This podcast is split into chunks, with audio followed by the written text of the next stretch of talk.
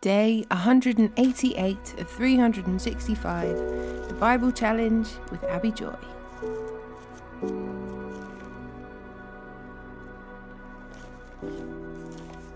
Proverbs chapter 16, verse 18 to 27. Pride goes before destruction, and haughtiness before a fall. Better to live humbly with the poor than to share plunder with the proud. Those who listen to instruction will prosper. Those who trust the Lord will be joyful. The wise are known for their understanding, and pleasant words are persuasive. Discretion is a life giving fountain to those who possess it, but discipline is wasted on fools. From a wise man comes wise speech, the words of the wise are persuasive. kind words are like honey, sweet to the soul and healthy for the body. There is a path before each person that seems right, but it ends in death. It is good for workers to have an appetite, an empty stomach drives them on. Scoundrels create trouble, their words are a destructive blaze.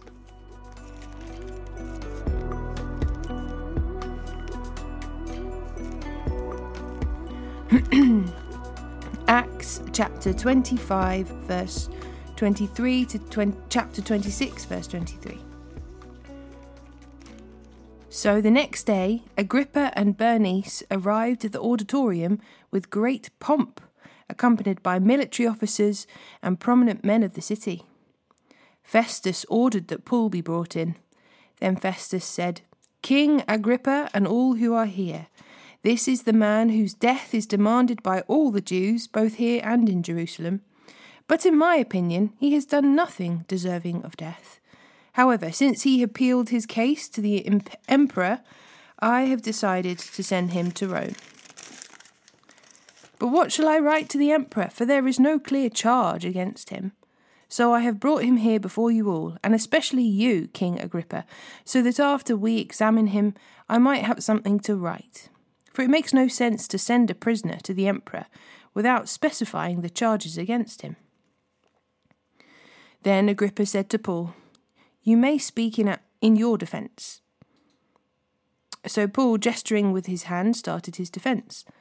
I am fortunate, King Agrippa, that you are the one hearing my defence today against all these accusations made by the Jewish leaders, for I know you are an expert on all, on all Jewish customs and controversies. Now, please listen to me patiently. As the Jewish leaders are well aware, I was given a thorough Jewish training from my earliest childhood among my own people in and in Jerusalem. If they would admit it, they know that I have been a member of the Pharisees, the strictest sect of our religion. Now I am on trial because of my hope in the fulfillment of God's promise made to our ancestors. In fact, that is why the twelve tribes of Israel zealously worship God day and night, and they share the same hope I have. Yet, Your Majesty, they accuse me for having this hope. Why does it seem incredible to any of you that God can raise the dead? I used to believe that I ought to do everything I could to oppose the very name of Jesus the Nazarene. Indeed, I did just that in Jerusalem. Authorized by the leading priests, I caused many believers there to be sent to prison, and I cast my vote against them when they were condemned to death. Many times I had them punished in the synagogues to get them to curse Jesus. I was so violently opposed to them that I even chased them down in foreign cities. One day I was on such a mission to Damascus, armed with the authority and commission of the leading priests. About noon, Your Majesty, as I was on the road, a light from heaven brighter than the sun shone down on me and my companions. We all fell down, and I heard a voice saying to me in Aramaic, Saul, Saul, why are you persecuting me? It is useless for you to fight against my will. Who are you, Lord? I asked. And the Lord replied, I am Jesus, the one you are persecuting. Now get to your feet for I have appeared to you to appoint you as my servant and witness. Tell people that you have seen me, and tell them what I will show you in the future. And I will rescue you from both your own people and the Gentiles. Yes, I am sending you to the Gentiles to open their eyes, so they may turn from darkness to light, and from the power of Satan to God. then they will receive forgiveness for their sins, and be given a place among God's people who are set apart by faith in me. And so, King Agrippa, I obeyed that vision from heaven. I preached first to those in Damascus, then in Jerusalem, and throughout all Judea, and also to the Gentiles, that all must repent of their sins and turn to God, and prove that they have changed by, by the good things that they do. Some Jews arrested me in the temple for preaching this, and they tried to kill me. But God has protected me right up to this present time, so I can testify to everyone, from the least to the greatest. I teach nothing except what the prophets and Moses said would happen that the Messiah would suffer and be the first to rise from the dead, and in this way announce God's light to the Jews and Gentiles alike.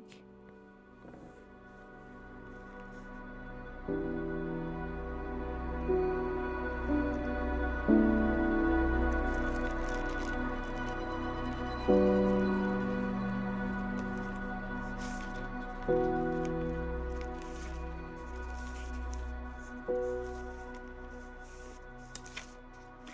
Kings chapter 14, verse 23 to chapter 15, verse 38. Jeroboam the second, the son of Jehoash, began to rule over Israel in the fifteenth year of the of King Amaziah's reign in Judah. He reigned in Samaria forty one years. He did what was evil in the Lord's sight, he refused to turn from the sins that Jeroboam, son of Nebat, led Israel to commit. Jeroboam II recovered the territories of Israel between Lebo Hamath and the Dead Sea, just as the Lord, the God of Israel, had promised through Jonah, son of Amittai, the prophet from Gath Hepher. For the Lord saw the bitter suffering of everyone in Israel, and that there was no one in Israel, slave or free, to help them. And because the Lord had not said he would blot out the name of Israel completely, he used Jeroboam II, the son of Jehoash, to save them.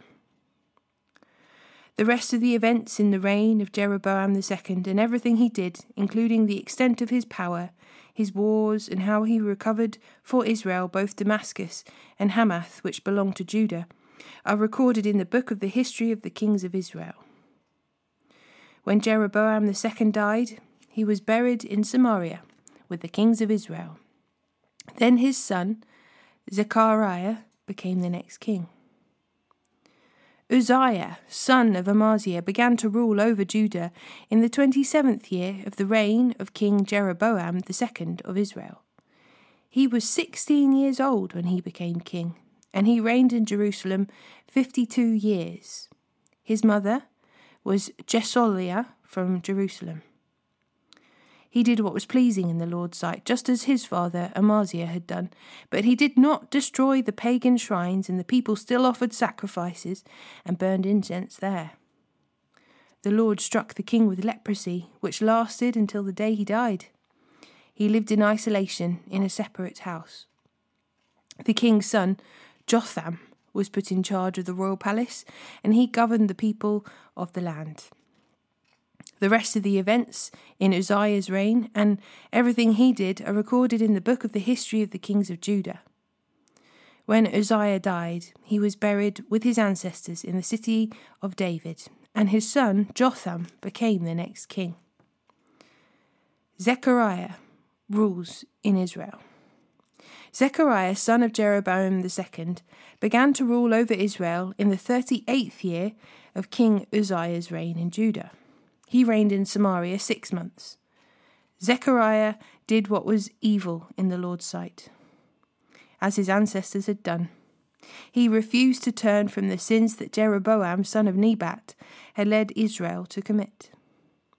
Then Shallum, son of Jabesh, conspired against Zechariah assassinated him in public, and became the next king. The rest of the events in Zechariah's reign are recorded in the book of the history of kings of the kings of Israel. So the Lord's message to Jehu came true. Your descendants will be kings of Israel down to the fourth generation. Shallum, son of Jabesh, began to rule over Israel in the thirty ninth year of King Uzziah's reign in Judah. Shallum reigned in Samaria only one month. Then Menahem, son of Gadi, went to Samaria from Tiz- Tirzah and assassinated him, and he became the next king. The rest of the events in Shallum's reign, including his conspiracy, are recorded in the book of the history of the kings of Israel. Menahem. At that time, Menahem destroyed the town of Tappuah and all the surrounding countryside as far as Tirzah, because its citizens refused to surrender the town. He killed the entire population and ripped open the pregnant women. Menahem, son of Gadi, began to rule over Israel in the thirty ninth year of King Uzziah's reign in Judah. He reigned in Samaria ten years. But Menahem did what was evil in the Lord's sight. During his entire reign, he refused to turn from the sins that Jeroboam, son of Nebat, had led Israel to commit. Then King Tiglath-Pileser of Assyria invaded the land. But Menahem paid him 37 tons of silver to gain his support in tightening his grip on royal power. Menahem extorted the money from the rich Israel, demanding that each of them pay 50 pieces of silver to the king of Assyria. So the king of Assyria turned from attacking Israel and did not stay in the land. The rest of the events in Menahem's reign and everything he did are recorded in the book of the history of the kings of Israel. When, the, when Menahem died, his son Pekahiah became the next king.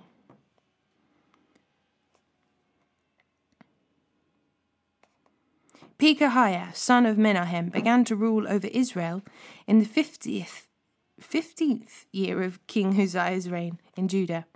He reigned in Samaria two years. But Pekahiah did what was evil in the Lord's sight.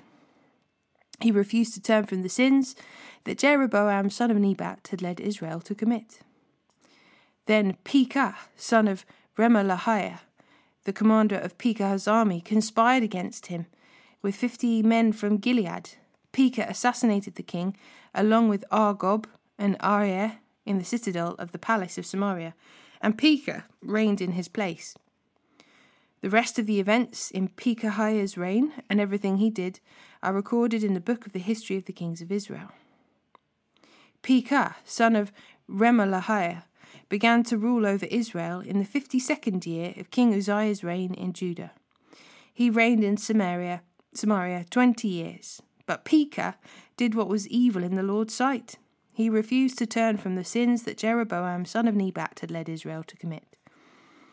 During Pekah's reign, King Tiglath-Pileser of Assyria attacked Israel again, and he captured the towns of Ijon Abel Beth Macha, Jo, Jo, ja, Janoah, Kadesh, and Hazor. he also conquered the regions of Gilead, Galilee, and all of Naphtali, and he took the people to Assyria as captives. Then Hoshea, son of Elah, conspired against Pekah and assassinated him. He began to rule over Israel in the twentieth year of Jotham, son of Uzziah. The rest of the events in Pekah's reign and everything he did are recorded in the book of the history of the kings of Israel. Jotham, son of Uzziah, began to rule over Judah in the second year of King Pekah's reign in Israel. He was twenty five years old when he became king, and he reigned in Jerusalem sixteen years. His mother was Jerusha, the daughter of Zadok. Jotham did what was pleasing in the Lord's sight. He did everything his father Uzziah had done. But he did not destroy the pagan shrines, and the people still offered sacrifices and burned incense there. He rebuilt the upper gate of the temple of the Lord. The rest of the events in Jotham's reign and everything he did are recorded in the book of the history of the kings of Judah. In those days, the Lord began to send King Rezin of Aram and King Pekah of Israel to attack Judah. When Jotham died, he was buried with his ancestors in the city of David, and his son Ahaz became the next king.